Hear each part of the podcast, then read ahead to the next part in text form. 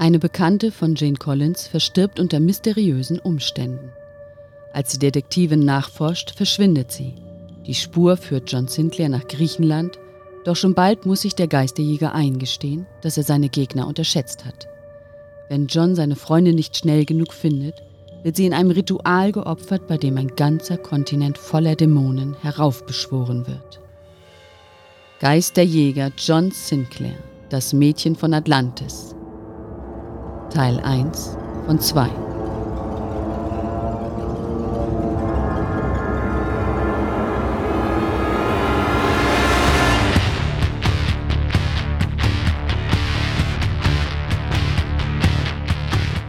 Die Edition war noch jung. Der Podcast hatte der Serie viele Geheimnisse entrissen. Grandiose Sprecher und Hollywood-reife Effekte erzeugten den Glauben an das Übernatürliche. Doch auch das Blöde existierte. Und einige Fälle waren mau. Mit reißerischen Titeln lockten sie und holten sich ihre Opfer. Geister, Dämonen, die Ausgeburten der Hölle. Sie alle warteten auf den Tag, an dem die Podcaster ihnen die Leviten lesen und die Serie in Heil oder Chaos stürzen würden. Denn ein Team war ausersehen, gegen die Mächte der Finsternis zu kämpfen. Dämonen nannten es den Bund des Lichts. Ihre Freunde nannten sie die Wortliga. Ihr Name war Team Sinclair.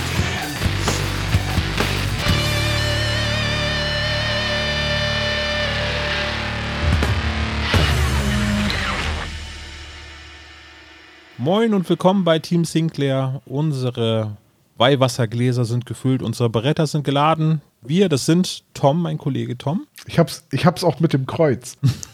oh mein Gott. und mein Name ist Olaf. Wir sind heute ähm, die Sonderkommission, die sich um die neueste Folge unseres Podcasts kümmert, nämlich heute reden wir über das Mädchen von Atlantis, dem ersten Teil eines Zweiteilers, ne? Ja. Ja, bis du gesagt hast, dass das ein Zweiteiler ist, hatte ich das komplett vergessen, dass das ja, das ist glaube ich der erste Zweiteiler, ne? Äh, nee, Zweiteiler gab es schon, aber eigentlich ist es ein Dreiteiler. So, äh, aber der dritte Teil ist halt leider völlig zusammenhangslos mit den anderen beiden Folgen, außer dass äh, eine gewisse Person ähm, Suko und John noch eine Queste gibt, die in Schottland zu erfüllen wäre. Und ähm, Edition 2000 hat sich entschlossen, also Oliver Döring hat dann gesagt, so, na, dieser dritte Teil ist irgendwie irrelevant, also lassen wir den weg. Und ich finde, das passt auch schon so ganz gut. Team Sinclair. Aber zunächst einmal, Tom, äh, du hast unsere letzte Besprechung gehört, da war ich ja mit dabei, das äh, Horrorschloss im Spessart. Was sind denn deine Punkte, die wir dort vielleicht vergessen haben? Also für mich ist das Horrorschloss im Spessart ja quasi so, wie so ein Remake der allerersten Folge, weil im Prinzip ist das ja wie der Nachtclub der Vampire von der Handlung her. Erwachsenen-Etablissement, in dem Männer, vor, vornehmlich Männer von prostituierten Dämonen quasi als Energielieferanten für den schwarzen Tod gefangen genommen, ausgesaugt, ausgenutzt werden sollen. So, und ähm, nur, dass das Ganze jetzt in Deutschland ist und dementsprechend, weil es in Deutschland ist, ist es halt nicht eine ranzige Kneipe in Soho, sondern gleich wieder ein Schloss im Wald. Ich finde es aber sehr cool, weil ich die Figur des Will Meilmann sehr mag. Und äh, ich habe zwar die Folgen noch nicht gehört, aber ich weiß, was mit Will Meilmann später im John Sinclair Kosmos noch passiert. Willst du jetzt nicht die, spoilern? Ich meine.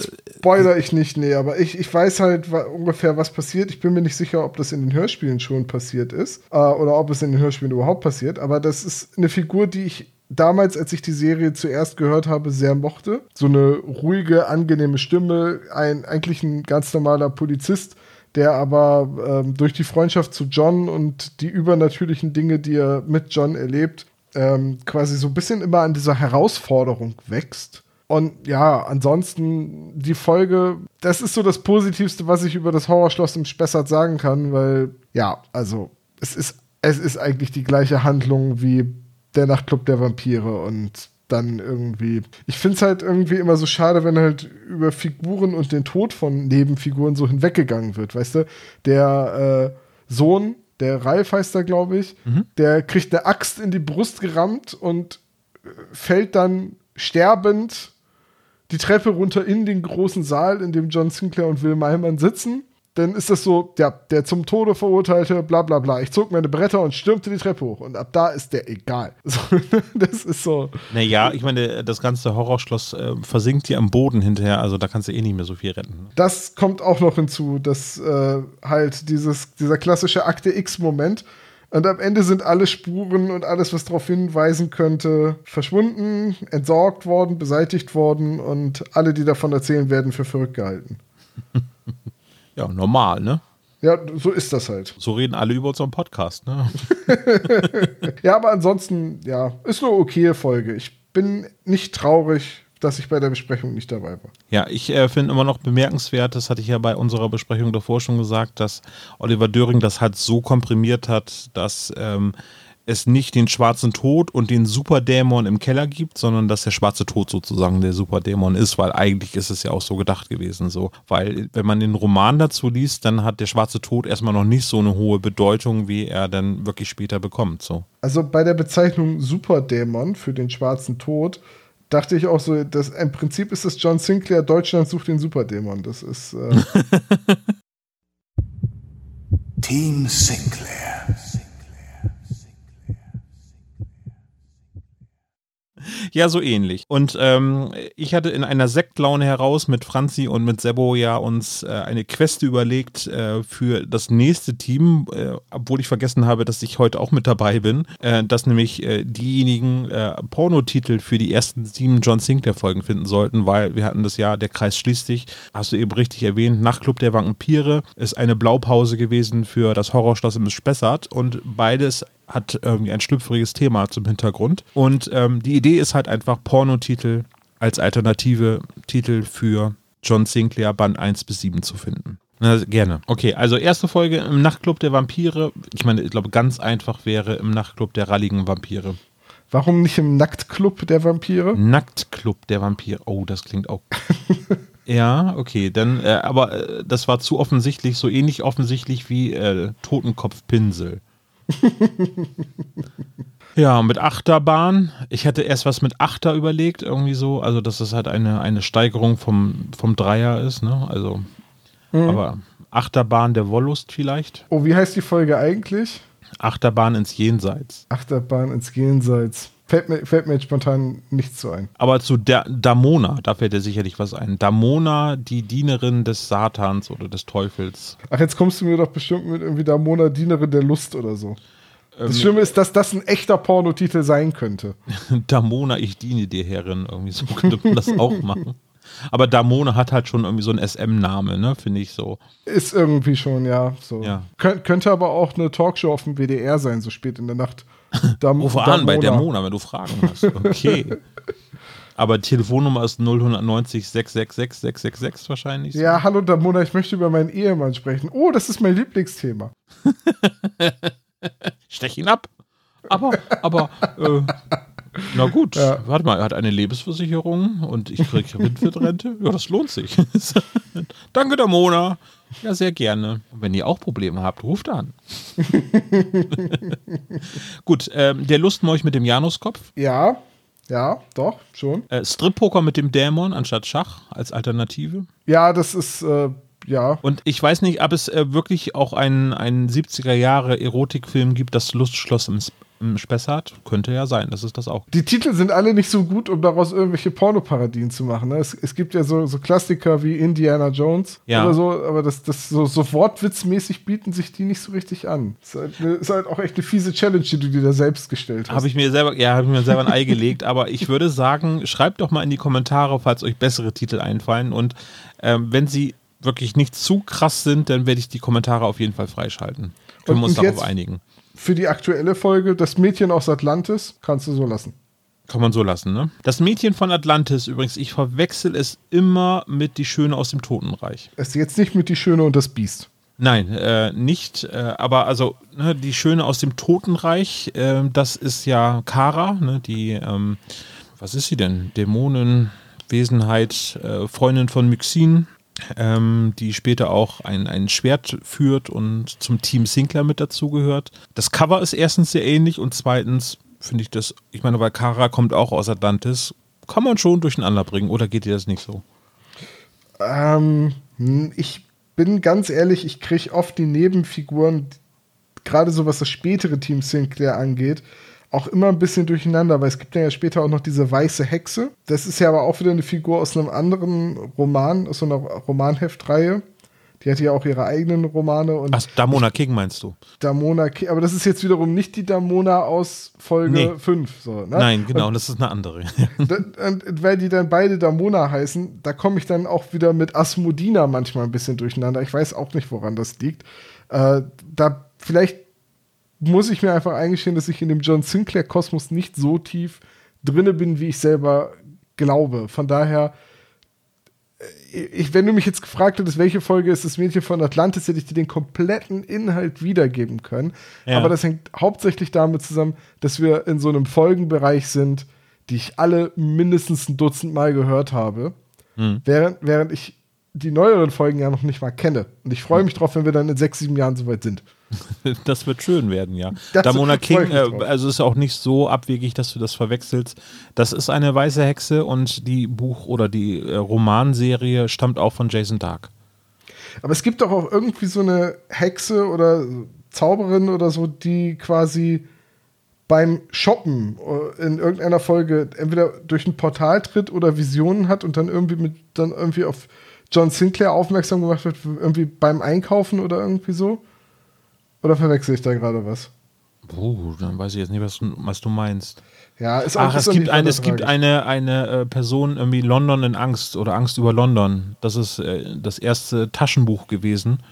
Und ich glaube, da gibt es auch Visionen. Da gibt es ein, eine junge Dame, die Visionen hat, genau. Hm. Naja, das meine ich, glaube ich, nicht. Aber ist egal. Wir werden irgendwann folgentechnisch da hinkommen und dann kann ich sagen: Hier, das habe ich damals 2021 gemeint. okay, ich werde dich dran erinnern, wenn ich mich dran erinnern kann. Team Sinclair. Team Sinclair. Dann kommen wir zu Mädchen von Atlantis, die harten Fakten. Also äh, Geschichte 8 ist es, ne? Also von der Edition 2000 ähm, als Zweiteiler konzipiert. Das heißt, der Dämonenauge ist Teil 9 sozusagen der Serie. Ähm, was jetzt hier passiert, ist, äh, sind die ersten sieben Bände quasi chronologisch von den John Sinclair-Romanen erschienen. Gibt es jetzt hier den ersten Sprung. Das heißt, ähm, es gibt insgesamt, oh, muss mal gucken, 8, 9, 10, 11, 12, 13, 14, 15, 8 Geschichten, die ähm, dann übersprungen worden sind. Ähm, ich habe gezählt eben nicht, weil ich das nicht ausrechnen kann, sondern es gab halt auch noch in der ersten bis dritten Romanauflage auch noch äh, Geschichten von anderen Autoren und die wurden dann ab der vierten äh, Auflage ersetzt auch noch. Und ähm, ja, aber es sind nichtsdestotrotz sind es eben Geschichten, die übersprungen worden sind, ähm, weil sie eben, ja, ich würde sagen, relativ durchschnittlich sind und äh, hier die Handlung mit dem schwarzen Tod deutlich mehr vorangetrieben wird. Es ist ja auch einfach so, dass aber das haben wir ja schon ein paar Mal gesagt jetzt in den ersten Folgen, dass halt die Geschichte des Schwarzen Todes so kontinuierlich als erster großer Gegner, dessen Ankunft vorbereitet wird und äh, das ist ja in den Heftromanen gar nicht so wahr. Entsprechend ist es ja auch nicht so schlimm, wenn man dann Kurzgeschichten oder das sind oder diese Heftromane, die da nicht so richtig reinpassen in das Narrativ, dann einfach auslässt. Hält auch die Hörer mehr bei der Stange. Also ich vermisse ja zwischendurch mal so The Monster of the Week Geschichten. Eigentlich sind ja die ersten sechs Geschichten ja auch Monster of the Week Geschichten und äh, der schwarze Tod wird quasi nur angedeutet und es wird darauf hingearbeitet, aber das nur quasi im Metaplot und nicht im Hauptplot. Und ähm, ja, aber jetzt haben sie ihn halt und jetzt wollen sie das natürlich auch auf die Spitze treiben, so was, was ähm, die fortlaufende Geschichte angeht. So. Und ich meine, wir haben ja im Prinzip jetzt auch einen Teil erreicht in der John Sinclair-Serie, wo das jetzt im, immer öfter passieren wird. Also jetzt der nächste Teil, Folge 9, basiert auf Heft 17, aber dann der nächste Teil ist Heft 38. Ja. Also, ne, da ist dann so viel zwischendrin passiert, aber wie du eben sagst, es sind Monster of the Week Geschichten, die sind da nicht so wichtig. Also der Vollständigkeit halber kann ich mal ganz kurz die Titel erwähnen. weil sie die teilweise sehr skurril lustig sind. Ähm, ich will es auch nur ganz kurz machen. Der Vulkanteufel von Hawaii ist dann zum Beispiel weggelassen worden. Das ist die Surf-Folge. Eine Surf-Folge, genau. Ähm, ja, wird, äh, der Endgegner wird mit Weihwasser getötet. Das Drachenpaar gibt es im Würgegriff der roten Masken. Das ist ähm, auch ein Pornotitel, ne? genau, der endlose Tod. Äh, die, oder beziehungsweise Skelettvampire ist der Alternative oder Ersatzroman dafür. Der Irre mit der Teufelsgeige könnte auch ähm, Edgar Wallace. Edgar Wallace sein, genau. Oder eine Drei-Fragezeichen-Folge. Ähm, Lebendig begraben ist denn der zweite Teil, also das ist ein Zweiteiler gewesen. Dann gibt es Geisterroulette. Oh, schön trashiger Titel. der schwarze Henker, das gibt es auch bei Tonstudio Braun als Hörspiel. Die ist auch, glaube ich, gar nicht so schlecht, die Geschichte. Und der siebenarmige Tod war der erste, äh, der erste Titel, der wurde dann ersetzt ähm, als äh, Grauen in vier Wänden weil ich gerade umziehe und ein Haus renoviere, ähm, erinnert mich das sehr, sehr an mein aktuelles Leben. Ich dachte, was war das, der siebenarmige was? Der siebenarmige Tod. Achso, ich dachte, das wäre so ein, ein schrecklicher Oktopus-Pirat, der einen Haken hat. Na, es geht tatsächlich um eine Krake. Ach Mensch. Ja, das Cover, äh, ja. Also ich habe das, ich habe den, glaube ich, mal gelesen, aber das ist sehr, sehr, sehr, sehr lange her und ähm, schwamm drüber. Damals waren die Bücher noch in Schwarz-Weiß. Genau. nee, grün, grün-gelb, um genau zu sein. Die Neuauflagen sind ja alle eher schwarz geworden. Also John Sinclair ist ja auch vom Artwork her cooler geworden. Gut. So, jetzt reden wir also über das Mädchen von Atlantis. Hast du dir die Sprecher angeguckt? Äh, kurz, weil irgendwie sind das ja so die üblichen Verdächtigen in den ersten 20 John Sinclair-Episoden. Ich meine, Udo Schenk ist wieder dabei. Ja. Ähm, dann natürlich der Hauptcast ist dabei. Und hier die Sprecherin von der Marga, ich weiß den Namen gerade nicht. Äh, Tessie Cools ist das, ja? Die hat ja auch in diversen Folgen der ersten John Sinclair immer so die Nebenrollen gespielt. Das ist auch die Vermieterin aus der ersten Folge, oder? Genau, ja. Ja, das ist halt eine Stimme, das halt die verbinde ich so eng mit der Edition 2000, weil die immer irgendwelche Nebencharaktere Und da habe ich mich gefragt, äh, Marga, die ändert ja auch ihre Gestalt, wenn sie denn ähm, Jane Collins quasi mit äh, Azarin stellt. Da kommen wir ja gleich nochmal drauf zu sprechen. Aber da ändert sich ja auch die Stimme. Da wird sie ja dann, also ne, ich vermute, dass es quasi dann diese Hexengestalt denn, oder Dämonengestalt gibt von ihr. Und ähm, da wird die Stimme ja auch deutlich bedrohlicher und tiefer und auch also wirklich merklich anders. Ist sie das denn trotzdem? Ist das Tessie Cools oder ist das eine andere Sprecherin in dem Fall? Ich glaube, das ist die gleiche Stimme, nur da wird wahrscheinlich ein bisschen getrickst mit so ein bisschen Effekte. Ja, das fand ich auf jeden Fall sehr beeindruckend, so wie das da so passiert ist. So. Ja. Aber erinnert mich so ein bisschen so an, weißt du, diese Verwandlung der Vampire von menschlicher Gestalt zu, zu dieser ähm, Vampirgestalt von Buffy. ja, wo, wo dann einfach so die, die äh, Stirn so ein bisschen faltiger wird. ja, so. genau. Das, äh, also einfach wird das Gesicht dann ja gemorpht, in, eben halt in maskiert und nicht maskiert irgendwie. Also mhm. das, äh, aber so stelle ich mir das auch in diesem Hörspiel, Hörspiel vor, ja. Ja, so, so ist es, glaube ich, auch gedacht. Ansonsten, ja, äh, vom Ensemble ist ja Joachim Kerzel als Erzähler dabei, Suko ist dabei, Jane Collins, Bill Connolly und Sir Paul sind also schon mal die wichtigsten Charaktere, die sie jetzt ja Stück für Stück eingeführt haben, jetzt auch schon mit dabei. Ja, alles so kurze Auftritte. Also wenn man jetzt mal von Suko und Jane Collins absieht, das, ist, das sind ja so die drei Hauptcharaktere in dieser Folge, aber Bill Connolly nur so ein Telefonanruf, Sir Paul, diese eine Szene, in der John dann klärt, dass er nach Griechenland muss. Ja, Bill Connolly, genau, damit fängt das gleich an wirklich nur, um eine Brücke zu schlagen für die späteren Folgen, weil da ja ein Event angekündigt wird, was relativ äh, hohe Bedeutung hat für die fortlaufende Geschichte. Aber ich finde das wirklich gut gemacht, so, weil du die Edition 2000 Hörspiele deshalb auch am Stück hören kannst. Ja. Du musst dich, du, du bist quasi dann in diesem Serienkosmos drin und durch so kleine, durch, durch so kleine Ankündigungen, durch so kleine Szenen sind die Folgen immer miteinander verknüpft das ist ja was, was man jetzt zum Beispiel, da, drei Fragezeichen, wo man das komplett vermisst. Gut, wenn wir nichts weiter jetzt zu den Sprechern haben, dann können wir auch jetzt direkt, äh, ohne um den heißen Brei herumzureden, was, warum Bill da vorkommt und so weiter, auch mit der Folgenbesprechung loslegen, ne? Mhm. Gerne. Gut. Äh, Tom, hast du denn deine Bibel äh, zur Hand? Kannst du uns kurz von dem Johannes äh, Evangelium kurz zitieren? Ich, ich weiß, du willst dich jetzt wieder über mich lustig machen, aber ich habe das nachgesehen. Ich hatte mir, nein, ich äh, wollte mich nicht lustig machen, sondern ich habe das tatsächlich erwartet. Du bist ja auch ein Hobby-Ornithologe und von daher habe ich gedacht, du wirst dir sicherlich dir eine Bibel schnappen. Du meinst, weil ich mich mit komischen Vögeln auskenne, habe ich in der Bibel nachgesehen. genau.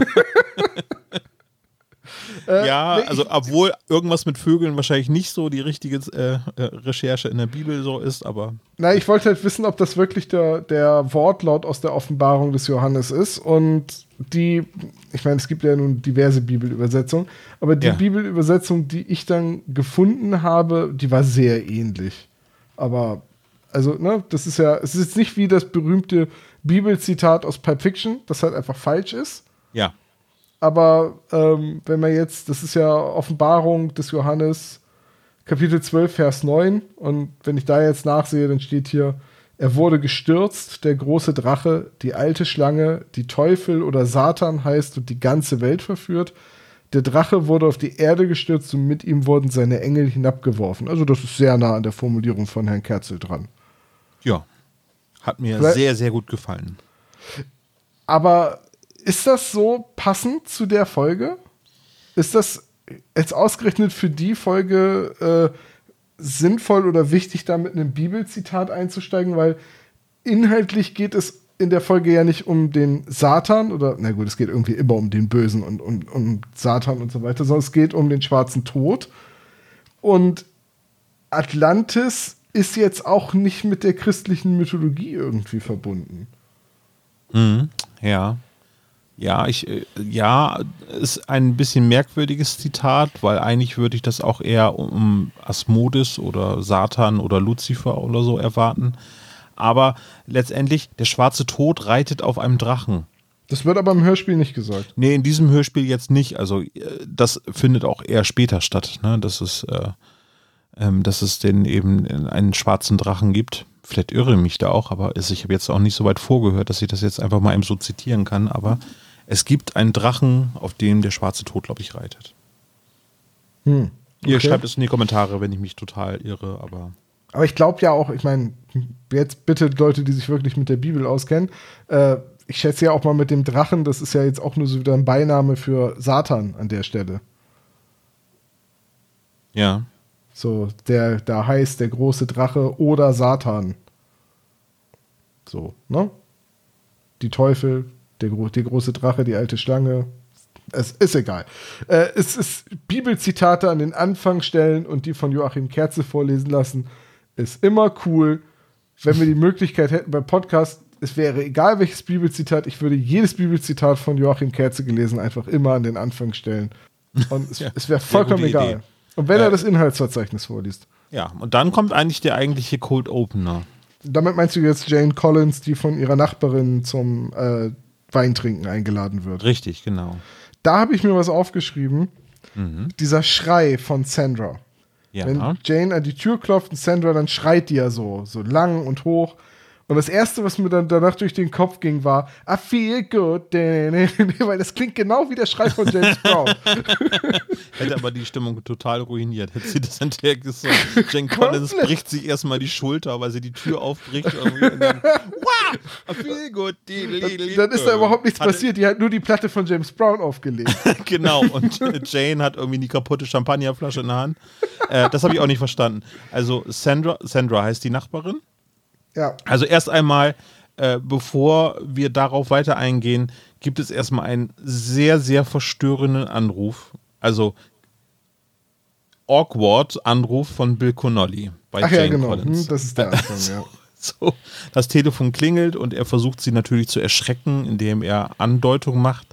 Aber er ist schon sehr, sehr schlüpfrig und sehr, sehr billig in dem Moment, oder? Ja, es hat mich ein bisschen an Scream erinnert. Ja, aber Scream hat dennoch eher Hallo, so den Jane. cineastischen Anspruch. Was ist dein Lieblingshorrorfilm? Ja, aber ich werde äh, zu dir kommen und dir die Klamotten vom Leib reißen. Irgendwie so, hallo, hier ist Bill, äh, der beste Freund von deinem Freund. Du, okay, ähm, Bill. Äh, vielleicht ist Bill ja auch einfach seit Jahren unglücklich verliebt in Jane und das ist ein ganz furchtbar schlechter Annäherungsversuch. Nee, es ist ein Dad-Joke wahrscheinlich eher. Also, weil, weil er wollte eigentlich nur ankündigen, dass er Papa wird. Ein Dad-Joke. so, äh, äh, so, ja, ja. Hm. Ich dachte jetzt gerade, so schlecht ist der Witz nun auch nicht, aber. nee, du hast recht, es ist der erste Dad-Joke. Sozusagen. Ja. Ja, also Johnny Connolly ähm, kündigt sich an. Ich finde es sehr erschreckend, dass sie schon den Namen wissen, obwohl sie, ich weiß gar nicht, es wurde ja schon angedeutet, dass Sheila es irgendwie ein bisschen schlecht ist. Weil zwar das bei dem Schach mit dem Dämon bei der Geburtstagsfeier von John. Da wurde ja schon angedeutet, dass Sheila irgendwie ein bisschen was ja. mit dem Magen hat. Und jetzt wird in dieser Folge, oh, habe ich es mir richtig gemerkt, ich glaube, neunte Woche gesagt. Neunte Woche? Neunte da kann man Woche. eigentlich das Geschlecht noch nicht feststellen, oder? Also da muss man schon sehr gute ähm, Ultraschallaufnahmen haben, um das feststellen zu können. Tja. Na gut, aber äh, vielleicht ist es aber auch eine Prophezeiung, dass es ein Johnny wird. Ähm, eine, eine Namensgebung, ja, um äh, den Freund zu ehren, John Sinclair zu ehren. Ne? Ja, oder vielleicht soll der dann, wenn es ein Mädchen wird, könnte man daraus irgendwie Jonata machen oder so. Ja. Oder Jonna, äh, irgendwas. Ja, fällt denen da sicherlich ein. Bill ist ja auch ein cleverer Typ äh, auf Zack und macht auch immer nur gute Gags. Oder, ja. ich meine, Bill und Suku waren ja jetzt gerade in Tibet und haben sich da allerlei Sachen prophezeien lassen. Vielleicht war das ja auch Teil der Prophezeiung, dass er weiß, dass es ein Sohn wird. Ja, es wird ja auch nie aufgeklärt, warum die da waren, ne? Doch, die waren da, um Dinge über Asien rauszufinden. Aha. So, warum man halt Urlaub macht. Ach so, okay. Also das ist der Grund. Also, oh, die haben in Asien geforscht.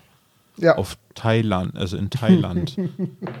naja, aber das sagt ja John irgendwie so, dass sie da waren, um von tibetanischen Mönchen irgendwelche Prophezeiungen zu kriegen. Hm. Ja, es ist sehr mysteriös. Also das ist halt irgendwie ein, ein mega Andeutung auf irgendetwas, was in der weiten Zukunft liegt und irgendwie nicht in der nächsten Folge aufgelöst wird. Das macht einen so ein bisschen raschelig, finde ich so. Aber das äh, ist vielleicht ein, ein gewolltes Stilmittel. Gut, also äh, der Anruf und äh, ist vorbei ähm, und dann geht Jane eben halt zu den Nachbarinnen, einem Mannequin oder einem Model, was jetzt von der Reise zurückgekehrt ist und dann gibt es halt einen Schrei, sie ähm, wollte gerade rübergehen und Jane Collins schafft es, eine Tür einzutreten. Also tritt sie die ein oder was wird gesagt? Macht sie das mit der Schulter? Ja, mit irgendeinem ihrer Körperteile. Das muss also, verdammt wehtun. Kommt natürlich drauf an, wenn, also was das für eine Tür ist, ne? Aber so eine Wohnungstür, mh, hm, ja, ist bestimmt nicht so einfach, die einfach aufzubrechen. Gut, das wird ja irgendwie in Soho oder wo auch immer Jane Collins da lebt, natürlich so ein Altbau sein. Da haben sie wahrscheinlich ein bisschen massivere Wohnungstüren. Könnte schon Ja, sein. aber gut, äh, du willst aber auch nicht, dass dann erzählt wird, wie äh, Jane Collins zurück in ihre Wohnung geht, um, ihre, um ihren alten äh, und äh, kampferprobten Rambock zu holen. Ja. Mit dem sie normalerweise die Türen öffnet. Ja, stimmt. Aber gut, sie hätte, ich meine, das ist ja auch wieder effektvoll, ne? Ja. Wenn es eine gute Freundin und Nachbarin ist, dann hat man ja vielleicht auch den Ersatzschlüssel für den Fall, dass sie sich aussperrt oder so. Oder wenn die auf Reisen ist, dass man ihre Blumen gießt, aber das ja, es halt wirkt eigentlich so, so vertraut wirken sie eigentlich und wenn sie unterwegs ist, dann könnte ja, Jane Collins auch halt mal gelegentlich nicht, nach den Blumen nicht gucken. cool genug, dann einfach aufzuschließen. Ja. So, das ist halt einfach, da kann man so schön einen Soundteppich drunter legen, wenn sich jemand gegen eine Tür wirft. Ja, das habe ich mir auch hier notiert. Auf jeden Fall ist die Tür nicht schallisoliert oder entkoppelt oder so, sondern die berstet halt ordentlich. Also das gibt richtig Krach auf den, äh, auf den Aufnahmen. Ähm, die 100 Dezibel werden dort locker geknackt, aber Jane Collins schafft es noch zu ihr zu kommen. Sandra ist äh, dem Tode geweiht. Äh, sie kann aber noch die wichtigsten Facts ähm, loswerden, damit Jane Collins auch John Sinclair Bescheid sagen kann, weil der schwarze Tod wird kommen, ich werde wiederkommen und äh, das letzte Wort, was sie ausspricht, ist Atlantis und äh, dann kommt die Titelmusik. Wieder ein sehr schöner Cold Opener, finde ich. Ja, großartig. Ich, äh, ich habe auch jetzt wieder beim Hören der Folge natürlich das Intro mitgesprochen, das geht gar nicht anders. So, jetzt, aber ich habe jetzt an der Stelle gleich schon zwei Fragen. Ich meine, ob ich die jetzt stelle oder später, ne? Mhm.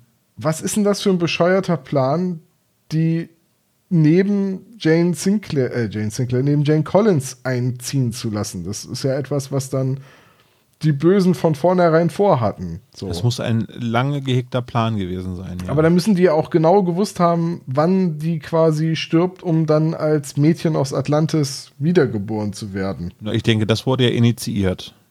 Also ja, klar, aber was, aber was bringt es denn dann, dass die neben Jane Collins lebt? So, denn es ist doch nur, weil das passiert, es ist doch keine Garantie, dass Jane Collins dann auch.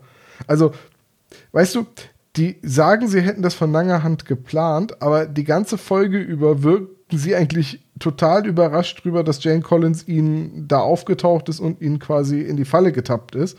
Die wirken die ganze Zeit so, als müssten sie jetzt sehr improvisieren, um Jane Collins mitzuschleifen. Und so, ach ja, jetzt kommt unsere eine Schwester, jetzt machen wir dich halt auch dazu. So, das wirkt halt nicht, als wäre das von vornherein der Plan gewesen. Sie behaupten nee, aber, es wäre von vornherein der Plan. Da hast gewesen. du völlig recht. Es wirkt so ein bisschen, als reisen sie mit dem Unwahrscheinlichkeitsraumschiff äh, von Per Anhalter durch die Galaxis. Ne? so, Normalität ist wiederhergestellt. nee, ähm, ja, also ich weiß nicht. Ich glaube, ähm, Sandra wurde dort platziert von den Bösen. Äh, aber ohne Plan. Und äh, das hat sich, glaube ich, erst durch äh, das Schaffen von John Sinclair so ein bisschen verdichtet, dass er den öfter, ähm, also ich glaube, die Dämonen müssen doch wissen, dass der Sohn des Lichts quasi eine Institution ist, die langfristig etabliert ist. Also das heißt, das ist der langwierige Gegner. Und ich glaube, da gibt es halt einige Schergen, die einfach schon mal so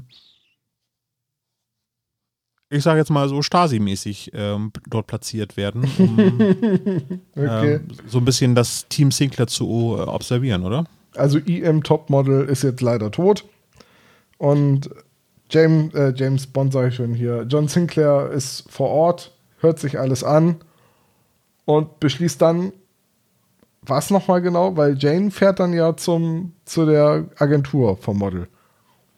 Ja äh, ja, Jane, du musst jetzt äh, dahin gehen, damit du entführt werden kannst, damit ich später auch nochmal nachhaken kann. Was macht er denn? Ja, das war jetzt auch meine Frage. Hm, hm, hm. Ja, weiß ich gar nicht mehr, was er da macht. Also. Ja, er wollte irgendwo hin, weswegen Jane dann quasi Zeit hat, auf äh, eigene Faust zu dem, äh, zu der Agentur zu fahren Ach, um er wollte, wollte er nicht äh, hier zum, äh, zur Leichenhalle, um äh, zu schauen, was mit Senra passiert ist? Ja, das, das kann sein. Ich das weiß ich gar nicht mehr. Also, also ich habe mich ja wirklich halt sofort denn darauf konzentriert, dass Jane Collins halt da zu, dem, zu der Agentur fährt. Weiß ich nicht. Echt eine gute Frage. Müssen wir nochmal reinhören. Erstaunlich fand ich übrigens, dass Jane Collins sagt, dass äh, Sandra einen Herzschlag erlitten hat. Ja. Wo ich so am überlegen war, ja, ist das nicht gut? Also versucht man nicht mehrere davon pro Minute zu haben? Äh, bis, da musste ich nachsehen, dass das tatsächlich eine umgangssprachliche Bezeichnung für den Herzinfarkt ist. Ja.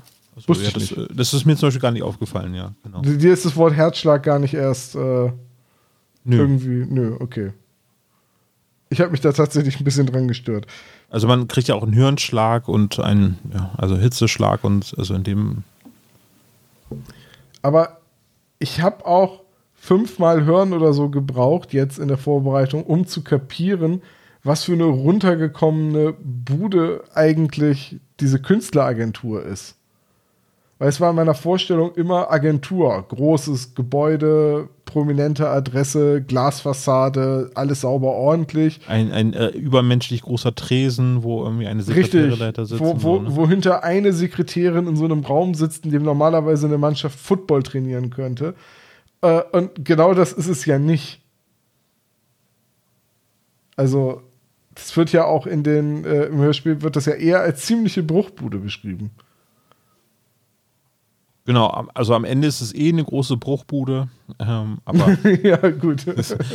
so, aber, aber letztendlich, äh, ja. Also ich habe mir das halt, äh, dass es eine Bruchbude ist, habe mir das halt wirklich so das alte London so vorgestellt. Eben, eben noch nicht so Glasfassaden, sondern halt einfach so alte Gebäude aus dem 19. Jahrhundert und viel Stuck Fenster noch nicht doppelt verglast, sondern eben halt mit äh, zwei Fensterebenen, So habe ich mir das immer vorgestellt. So. Also ich habe äh, viel London-Reisen gemacht, oder was heißt viele, einige äh, London-Reisen gemacht und ich habe da immer auch immer nicht das Gefühl gehabt, dass das alles top äh, hochwertig ist, sondern alles immer so ein bisschen, ja, hatte schon mal bessere Zeiten. So. Also in den Hotels, Pensionen, wo ich denn gepennt habe, das war ja dann, oh, die, das Geld war ja auch nie so bei mir, denn als ich das als, als Schüler oder Student gemacht habe in London reisen, hm. war das natürlich aber, auch vom Budget her nicht das Beste. So. Aber, dein, aber deine Gastwirtin da war zum Glück nie ein Vampir und ich, ich glaube nicht. Also in, in Irland, äh, wo ich mit Ines eine längere Reise durch Irland gemacht habe, da hatte ich schon bei einigen äh, Bed and Breakfast Herbergen das Gefühl, dass ich einen Flock mitnehmen sollte. So. ähm, und habe auch immer Knoblauch im Rucksack gehabt, aber nee, in London hatte ich das nicht. Das ist aber dann auch schon zu ähm, urban, sag ich mal. Also das ist dann eher im in Irland, wenn du von äh, kleiner äh, Stadt und kleinem Dorf zu kleinem Dorf fährst, dann ist das schon was anderes. So ein B&B, die sind alle sehr herzlich, aber einige sind dann doch schon merkwürdig und sehr, sehr blass gewesen. Mhm. Naja. Hast du, du hast doch bestimmt mal den, den Film Hot Fuzz gesehen, oder? Natürlich. So wie die Ankunft von Nicholas Angel da auf dem Land, stelle ich mir das vor. Ja, der, das trifft es ziemlich gut, ja, genau. Ja. Die da Kreuzworträtsel macht. Ja, ich liebe die Cornetto-Trilogie. Die großartige Filme. Ja, gut, ähm, wann reden wir denn über Atlantis? Ja, eigentlich noch gar nicht. Okay, dann reden wir nicht über Atlantis. Dann, dann also doch, äh, wir können jetzt eigentlich einen kleinen Exkurs über Atlantis machen. Ja, Atlantis ist keine christliche Sage. Atlantis taucht, glaube ich, das erste Mal in den Dialogen von Platon auf. Also mhm. 370 vor Christus oder so um den Dreh. Und man ist sich ja heute sicher, dass Platon Atlantis erfunden hat für ein Gleichnis. Ein Ideal, das quasi aufgrund seiner Hybris dann dem Untergang geweiht war. So, ein, quasi ein, ein, eine Utopie, die er den Athenern in seinen Dialogen vorstellen wollte. Also er hat versucht, daran einen Vergleich zu ziehen. Mhm. Aber auch heute gibt es halt immer noch, ich, man kann die Anführungszeichen jetzt vielleicht hören, Wissenschaftler, äh, die meinen, dass Atlantis wirklich existiert hat. Und das meiste davon geht zurück auf ein Buch aus dem 19. Jahrhundert, Ende des 19. Jahrhunderts, 1882, wenn ich mir die Jahreszahl richtig gemerkt habe. Ähm, ein total verrückter amerikanischer ähm, Politiker, der im Prinzip einen Roman über Atlantis geschrieben hat. Und ja der hat Atlantis mit dem, wie er es beschrieben hat, das eigentlich so erst so richtig in die Popkultur gebracht. Von daher war ich doch sehr erstaunt, dass dann jetzt hier für die Ankunft des Schwarzen Todes alles irgendwie tief in der christlichen Mythologie verwurzelt, auf einmal Atlantis rangezogen wird. Ja, aber es wird ja trotzdem viel zitiert. Ne? Also ich glaube, irgendwie 20.000 Meilen unter dem Meer ist es nicht so, dass Captain Nemo nicht auch nach Atlantis sucht? Sucht Captain Nemo nach Atlantis? Naja, es wird, glaube ich, so namentlich nicht erwähnt, irgendwie so, aber irgendwie ein, also die, die Geschichte von einem versunkenen Kontinent und so weiter ist natürlich dann schon sehr. Ja, gut, okay. Äh, sehr naheliegend, ne? Ich meine, aber letztendlich jetzt Aquaman, irgendwie, ne, das ist der Herrscher von Atlantis, ist halt auch jetzt noch in der Popkultur sehr, sehr präsent, ne? Ja, und mit Indiana Jones und The Fate of Atlantis gibt es auch ein ganzes Computerspiel, das sich um das Thema dreht. Was ja eigentlich hätte der vierte Teil werden sollen, ne? so meiner Meinung nach. Wäre wahrscheinlich ein, ein guter Film gewesen. Also wenn sie das als vierten Film gebracht hätten, hätte wahrscheinlich den meisten Leuten besser gefallen als äh, das Königreich der Kristallschädel. Genau, ja. Ja. Jules Verne, boah, wann hat Jules Verne seine Bücher geschrieben? Da bin ich gerade. Nee, warte 19, mal. 1850, glaube ich, ne? Ja, und, und ähm, jetzt 20.000 Meilen unter Meer, 1869, 1870, also vor dem Ignatius Donnelly, der äh, dann quasi Atlantis wieder in die Popkultur gebracht hat. Hm. Ja, ich habe mich immer gefragt, wo ist denn Atlantis? Das muss ja denn bei Griechenland sein, also im Mittelmeer.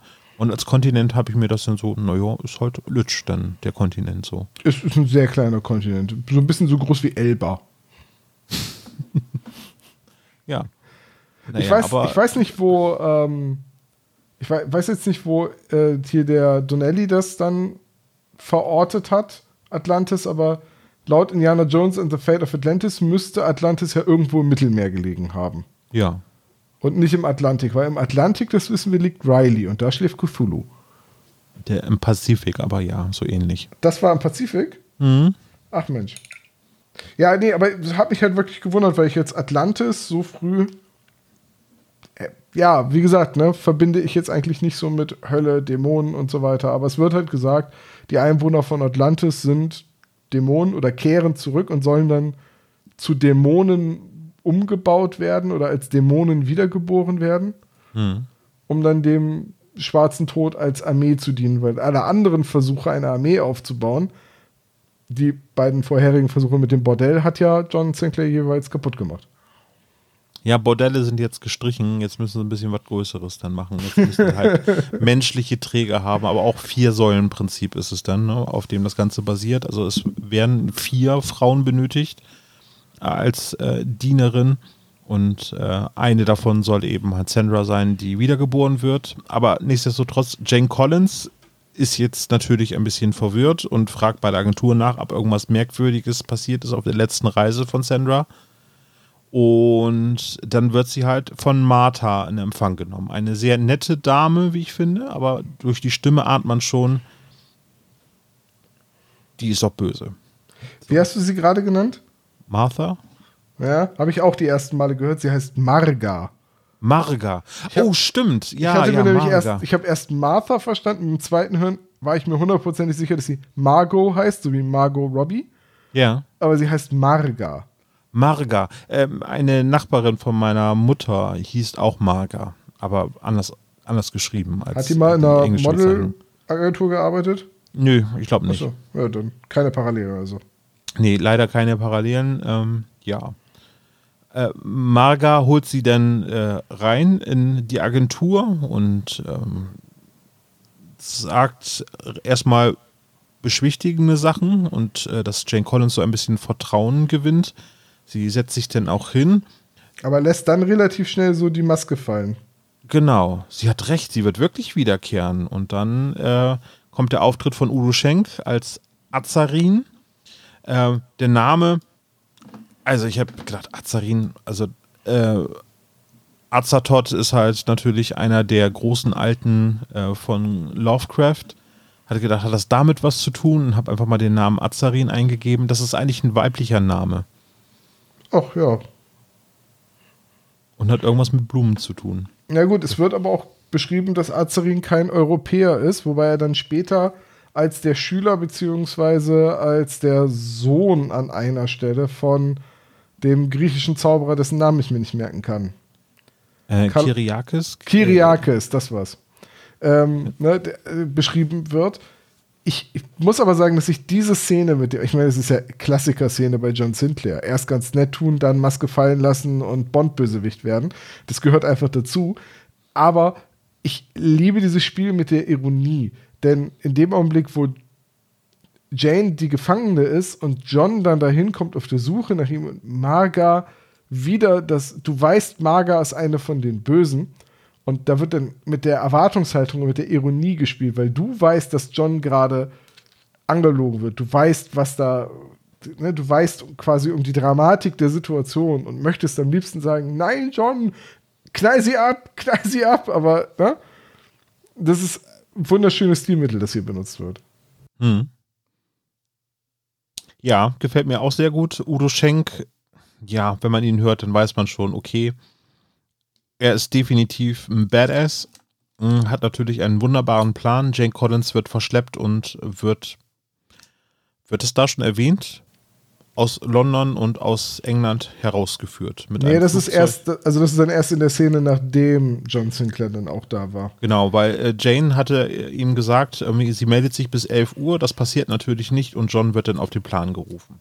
Übrigens, äh, Jane wird ja bedroht mit einer Jericho, ein, mit einer 41er Jericho.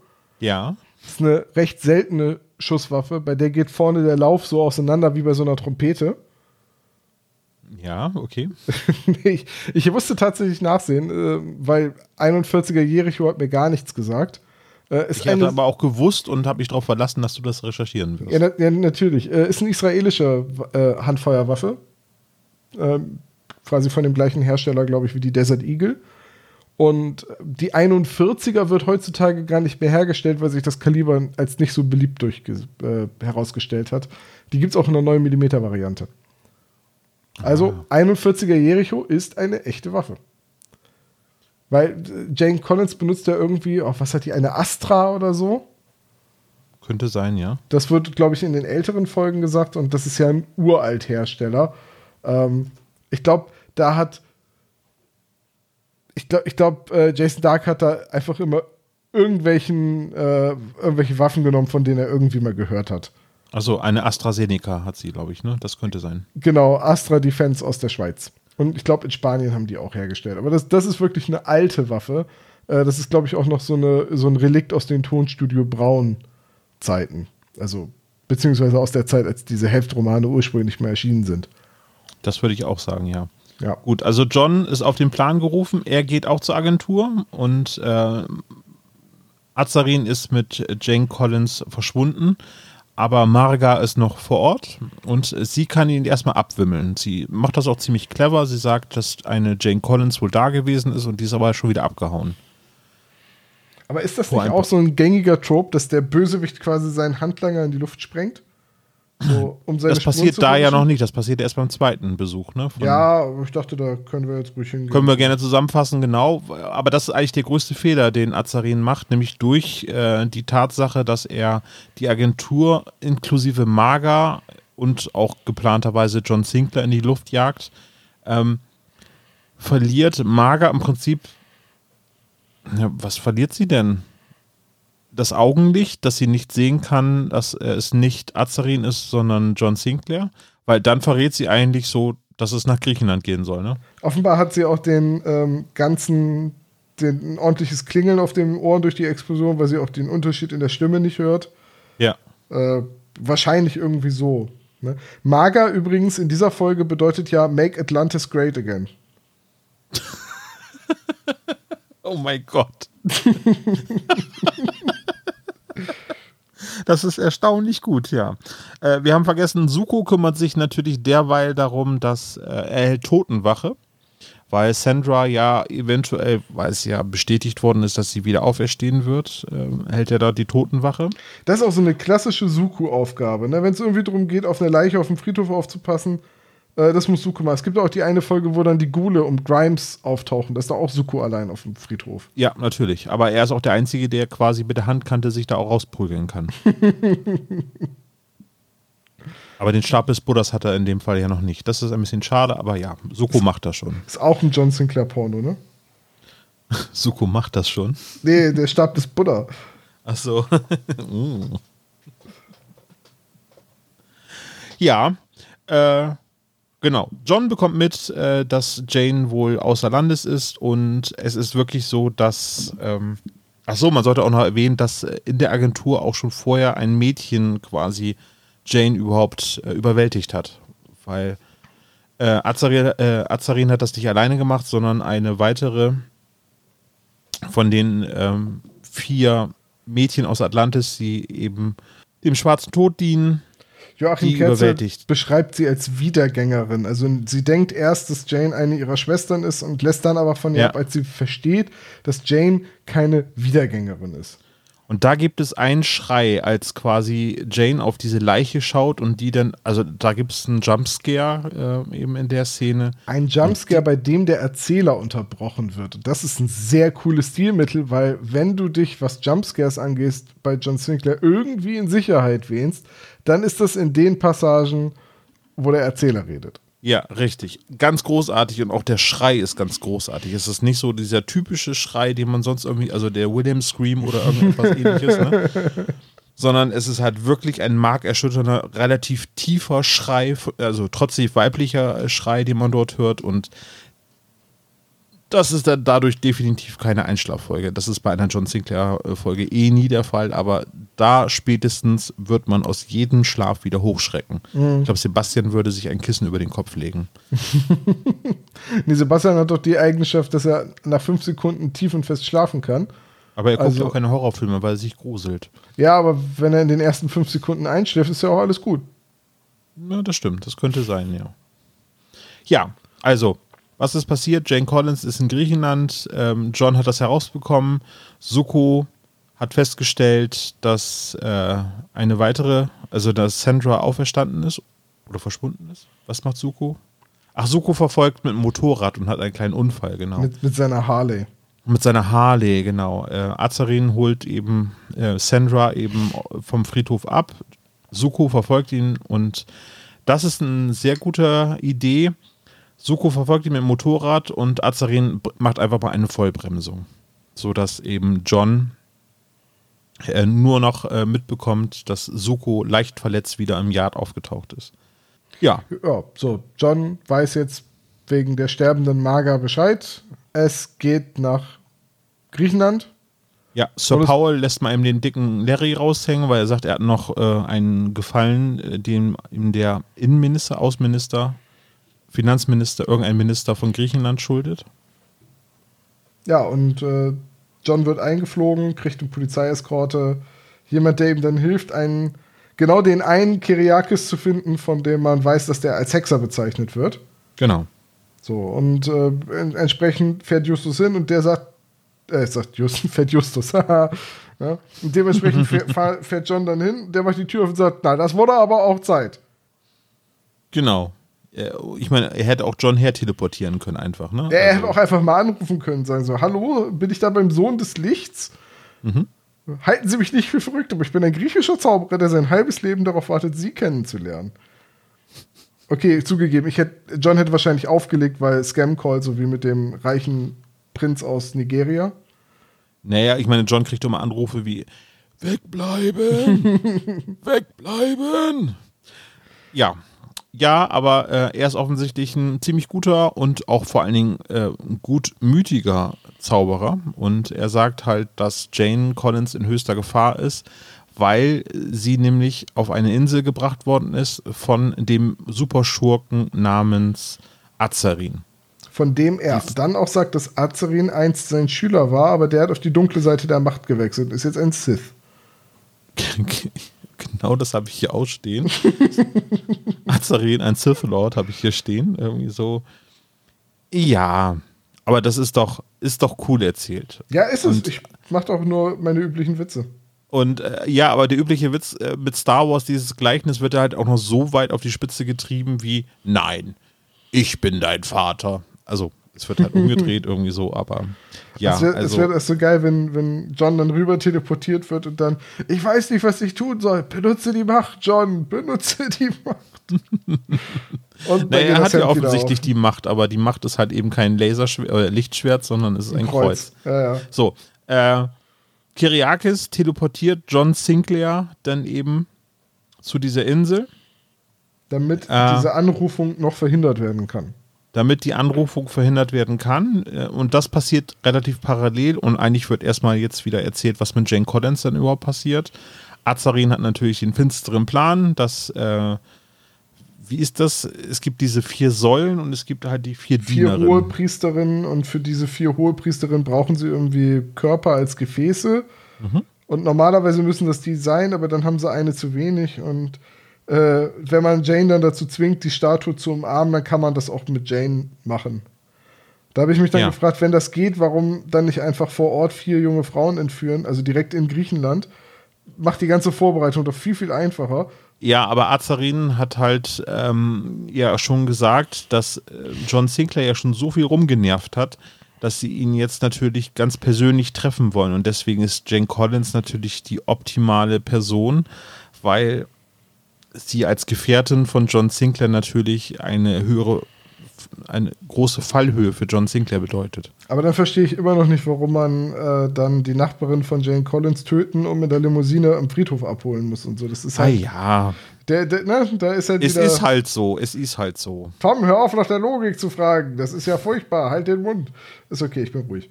Also ich meine, jeder Bösewicht erklärt seinen dämonischen Plan, anstatt einfach zu machen. Ja, da habe ich jetzt auch noch mal eine Frage, ne? Diese Idee, mit Flugzeugen, die Gas versprühen, die Wachen bei Fort Knox einschlafen zu lassen. Ja. Das, also, ich meine, Chemtrails hin oder her, aber das funktioniert doch überhaupt nicht. Warum nicht? Weil, weil du damit das Schlafmittel nicht in der entsprechenden, du, das verteilt sich doch total in der Atmosphäre.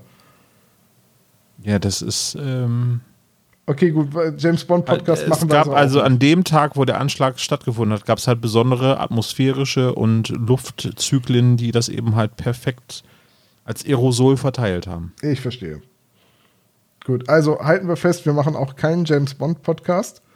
Dann irgendwann. Äh, doch, mal. ich mache einen, aber ohne dich. Das kann ich verstehen. Äh, ja, und dann gibt es eigentlich einen, einen Mini-Showdown. Also man ahnt ja noch nicht, dass es ein Zweiteiler ist, als die Folge rausgekommen ist. Die, der zweite Teil erschien dann etwas später. Der Und, Showdown ist auch ehrlich gesagt in dieser Folge gar nicht so gut, so wie in anderen Folgen. Aber das Coolste finde ich eigentlich, dass der äh, sich dann selber tötet, der Azarin. Ja, als, als Opfergabe sozusagen, weil er auch gescheitert ist und versucht eben halt noch durch sein Blut, weil sein Blut mehr wert ist als äh, die eines, äh, eines anderen Menschen. Ist das jetzt nicht das Ende vom Horrorschloss im Spessart? Ja, das stimmt. Nee, warte, kriege ich das gerade wirklich durcheinander oder Nein, passiert nein, das das in ist beiden das Folgen? Horrorschloss vom Spessart, genau, weil er sich opfert und damit der schwarze Tod aufrichtet. Das Äh, war, genau, das war im Horrorschloss vom Spessart, aber, Ja. aber der Azarin jetzt hier, der stirbt doch quasi auch beim, also der, der schneidet sich doch selbst die Kehle durch, oder nicht? Hm, genau. Aber warum macht er das? Ähm, ja, weil er seinem Schmach nicht hingeben möchte, Achso, so, so nach dem Motto, Leben kriegt ihr mich nie. sozusagen. Ja. Okay, ich verstehe. Äh, apropos Leben kriegte sie nie. Es scheint so, als wenn Jane Collins stirbt, weil sie wird äh, eben erstochen. Äh, und ähm, das nimmt John ja zum Anlass, dass er quasi rot sieht und anfängt wie wild auf diese, äh, auf alle einzuprügeln, die ihm entgegenkommen, bis Suko ihn dann wieder zur Ordnung ruft, weil Jane Collins nur tödlich verletzt ist, aber ihr Leben ganz schön auf Messerschneide steht. Ja, und das ist der erste Zweiteiler der Edition 2000. Genau. Und dann gibt es eben halt einen mega Cliffhanger in dem Fall. Tom, wie ist denn dein Fazit? Ähm, ja, ich, ich finde den ersten Teil zu bewerten ein bisschen schwierig, weil das große Finale ist natürlich im, im zweiten Teil und die Geschichten gehören natürlich zusammen. Ähm, aber es ist eine coole Einleitung und ich mag den Atlantis-Plot bei den John Sinclair-Folgen eigentlich hauptsächlich, weil er Myxin ins Spiel bringt und ich Myxin als Zauberer und als so eine Art Anti-Helden immer cool fand. Und ich hatte aber vergessen, dass er in das Mädchen von Atlantis noch gar nicht mitspielt. Deswegen war ich ein bisschen enttäuscht. Ich so, ah, das kommt gar nicht bis zum Mixin.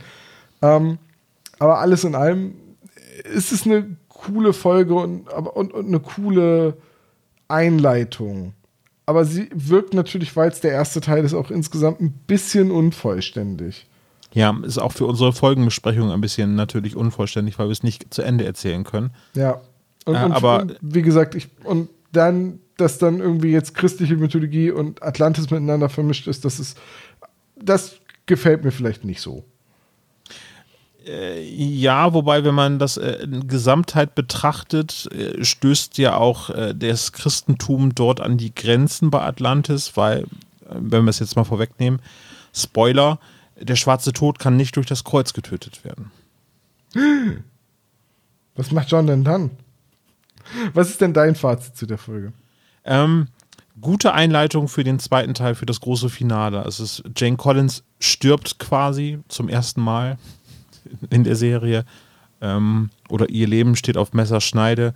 Ähm, ich finde es ganz, ganz bemerkenswert, dass es diesen Jumpscare gibt. Ich mag den inflationären Einsatz von Jumpscares eigentlich nicht mehr so gerne in Horrorfilmen als auch in Horrorhörspielen und so gibt es häufig sehr künstlich erzwungene Jumpscares. Und hier, wie du es schon richtig erwähnt hast, ist es großartig, dass es eben in dem Moment, wo man wirklich damit rechnet, wenn nämlich Joachim Kerzel als Erzähler den Part übernimmt, äh, das, da rechnet man nicht mit so einem Jumpscare. Dementsprechend ist der perfekt gesetzt. Ähm, von der Abmischung her großartig die Folge. Mhm, die Charaktere sind gut gespielt. Bill Connolly oder der Einsatz von Bill Connolly in diesem Hörspiel finde ich ein bisschen verstörend. Der Rest ist ein sehr guter erster Teil eines Zweiteilers. Aber wäre das nicht eine coole Idee für die Challenge?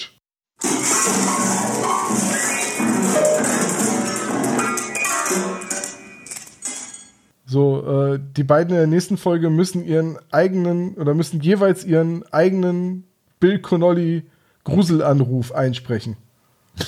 Das finde ich sehr gut, ja. Wir können dann so, so ein Anrufbeantwortergeräusch einbinden, hier so. Ach nee, ein anderes war das, aber ja. Ja, genau. Einfach so, so ein Anrufbeantworter piepen und äh, dann müssen die beiden jeweils als Challenge ihre Gruselnachricht an Jane Collins einsprechen. Oder, oder, oder an uns, das geht natürlich auch.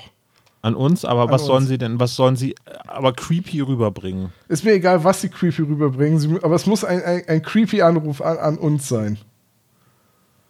Das ist die Challenge für, für die nächsten beiden.